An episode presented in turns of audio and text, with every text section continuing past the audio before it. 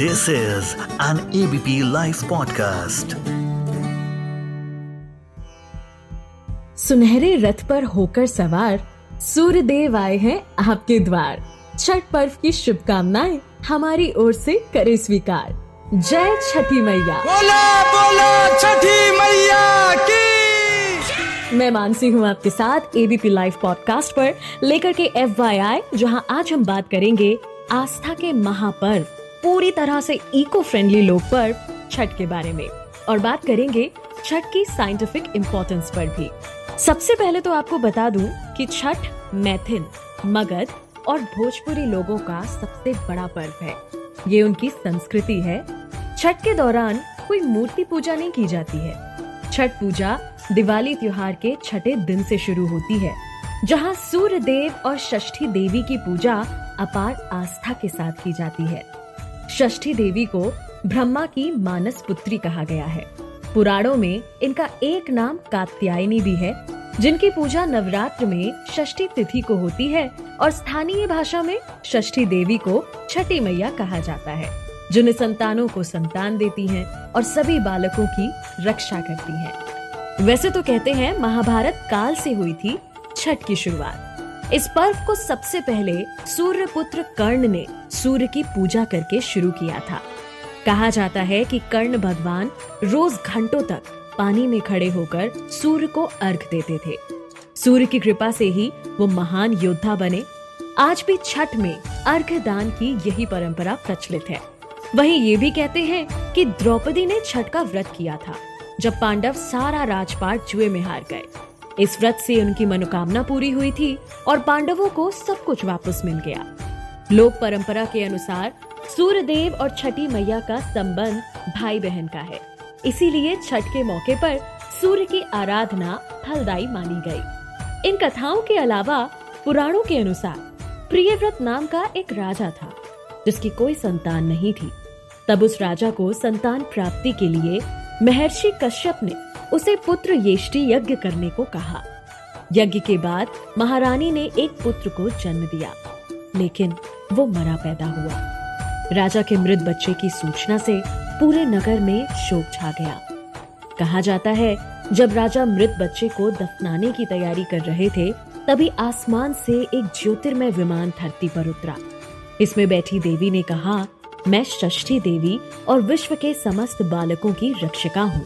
इतना कहकर देवी ने शिशु के मृत शरीर को स्पर्श किया, जिससे वह जीवित हो उठा।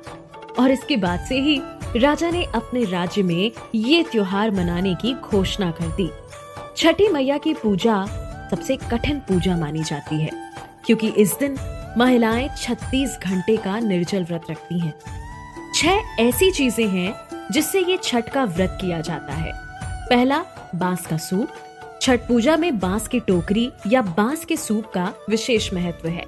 इसमें अर्घ का, सामान, पूजा स्थल तक लेकर के जाते हैं और भेंट करते हैं। पौराणिक कथाओं के अनुसार, जिस प्रकार बाँस मिट्टी में बिना किसी रुकावट के तेज़ी से बढ़ता जाता है, उसी प्रकार बाँस से छठ पूजा में पूजा करने से वंश का भी तेज़ी से विस्तार होता है। बाँस को शुद्धता और पवित्रता का भी एक प्रतीक माना जाता है। बाँस की टोकरी या सूप में पूजन सामग्रियाँ रखकर छठ पूजा के समय पुरुष अपने सिर पर रखकर इस सूप को घाट तक ले जाते हैं। दूसरी चीज़ होती है ठेकुआ। गुड़ और आटे से बना ठेकुआ छठ का प्रमुख प्रसाद है, जिसके बिना पूजा अधूरी मानी जाती है। तीसरी चीज़ गन्ना, जिससे घाट पर घर बनाया जाता है। चौथी चीज़ है केला, जिसका पूरा गुच्छा छठ मैया को भेंट किया जाता है। पांचवी चीज़ शुद्ध जल और दूध का लोटा, जो अर्घ्य देने के काम में आता है। और छठी चीज़ है घाट। असल में हमारा जीवन पाँच तत्वों से मिलकर बना है। इनमें धरती, आग, जल, आकाश और वायु शामिल है।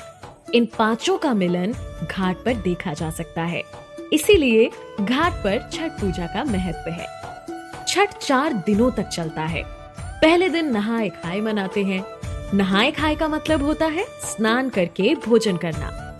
नहाए खाए पर व्रतीजन नए वस्त्र धारण करते हैं। महिलाएँ पीले और लाल रंग के कपड़ों को पहनती हैं और नाक से लेकर पूरे सिर तक मांग भरती हैं। सोलह श्रृंगार करके इस दिन छठी मैया की पूजा और प्रसाद बनाया जाता है। छठ के नहाए खाए में व्रती नदियों और तालाब में स्नान करने के बाद अपने हाथों से भात बनाते हैं। चने की दाल, लौकी की सब्ज़ी का प्रसाद ग्रहण करते हैं।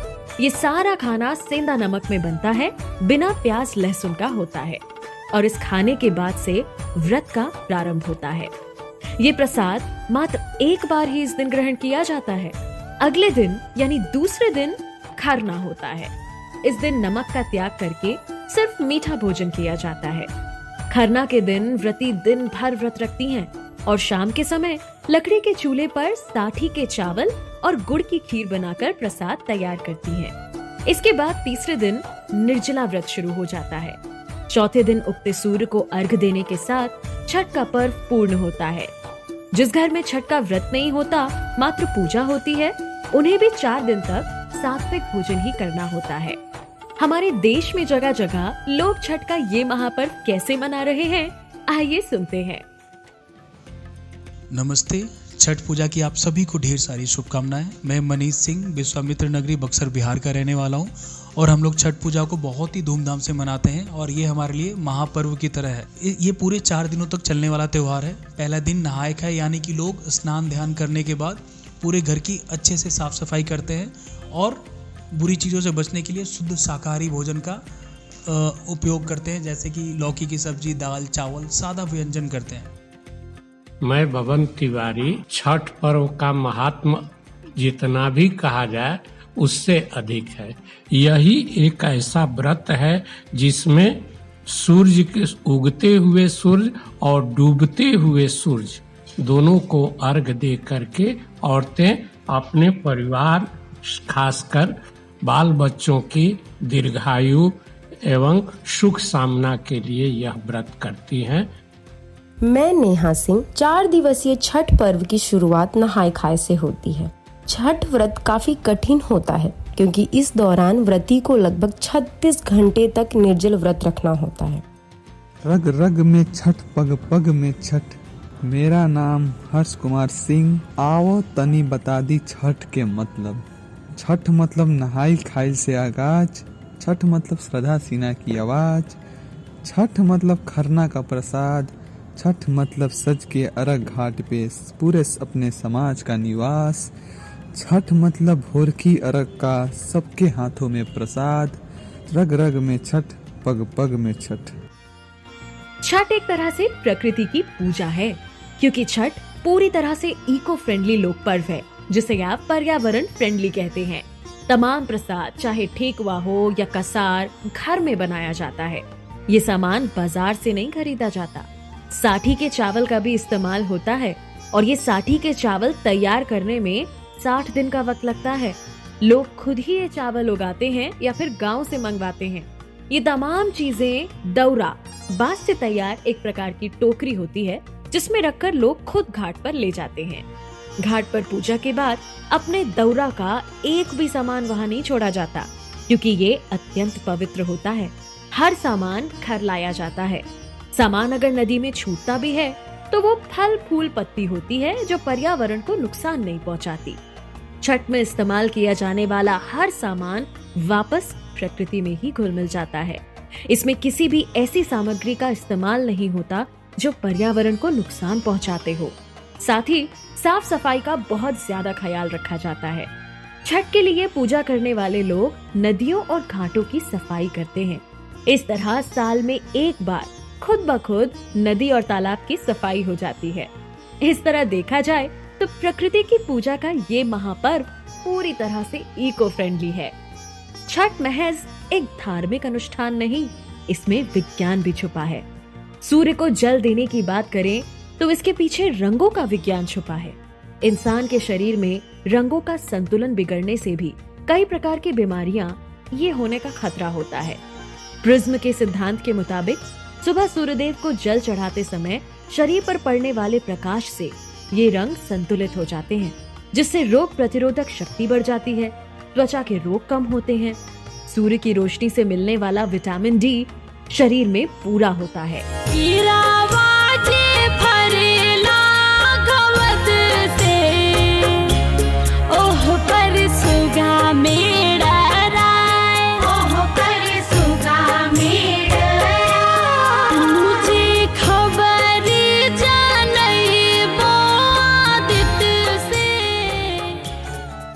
परंपरागत गीतों को अगर आप सुने तो इस गीत का मतलब ही है, सर्वे भवंतु सुखिनः, सर्वे संतु निरामया।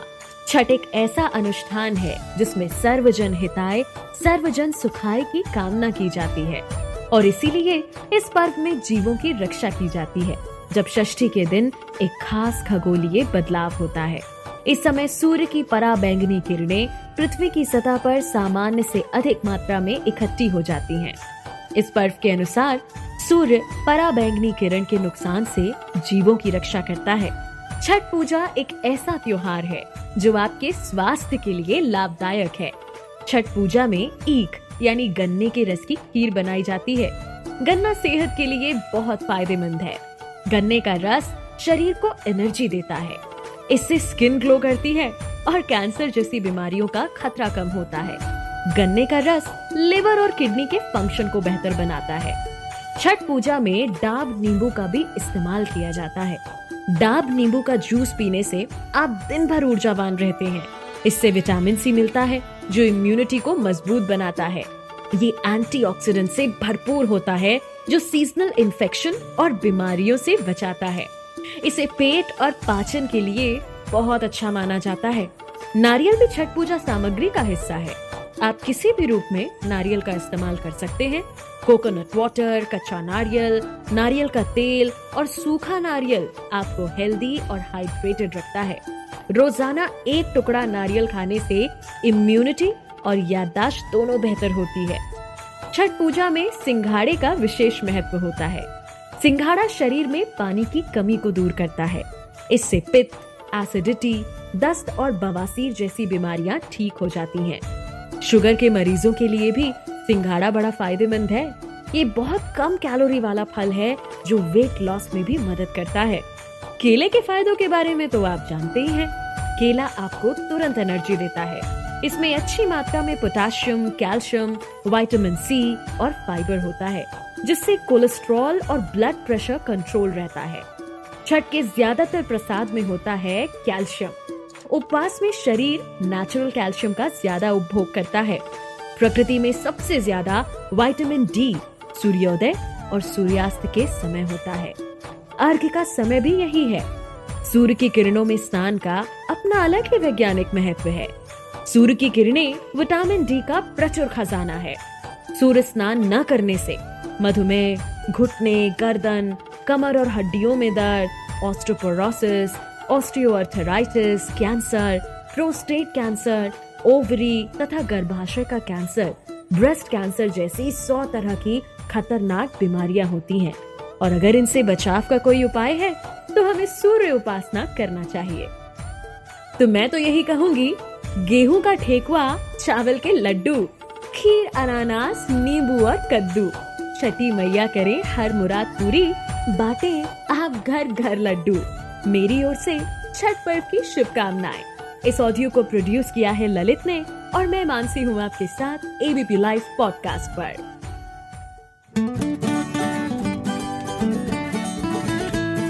This is an ABP live podcast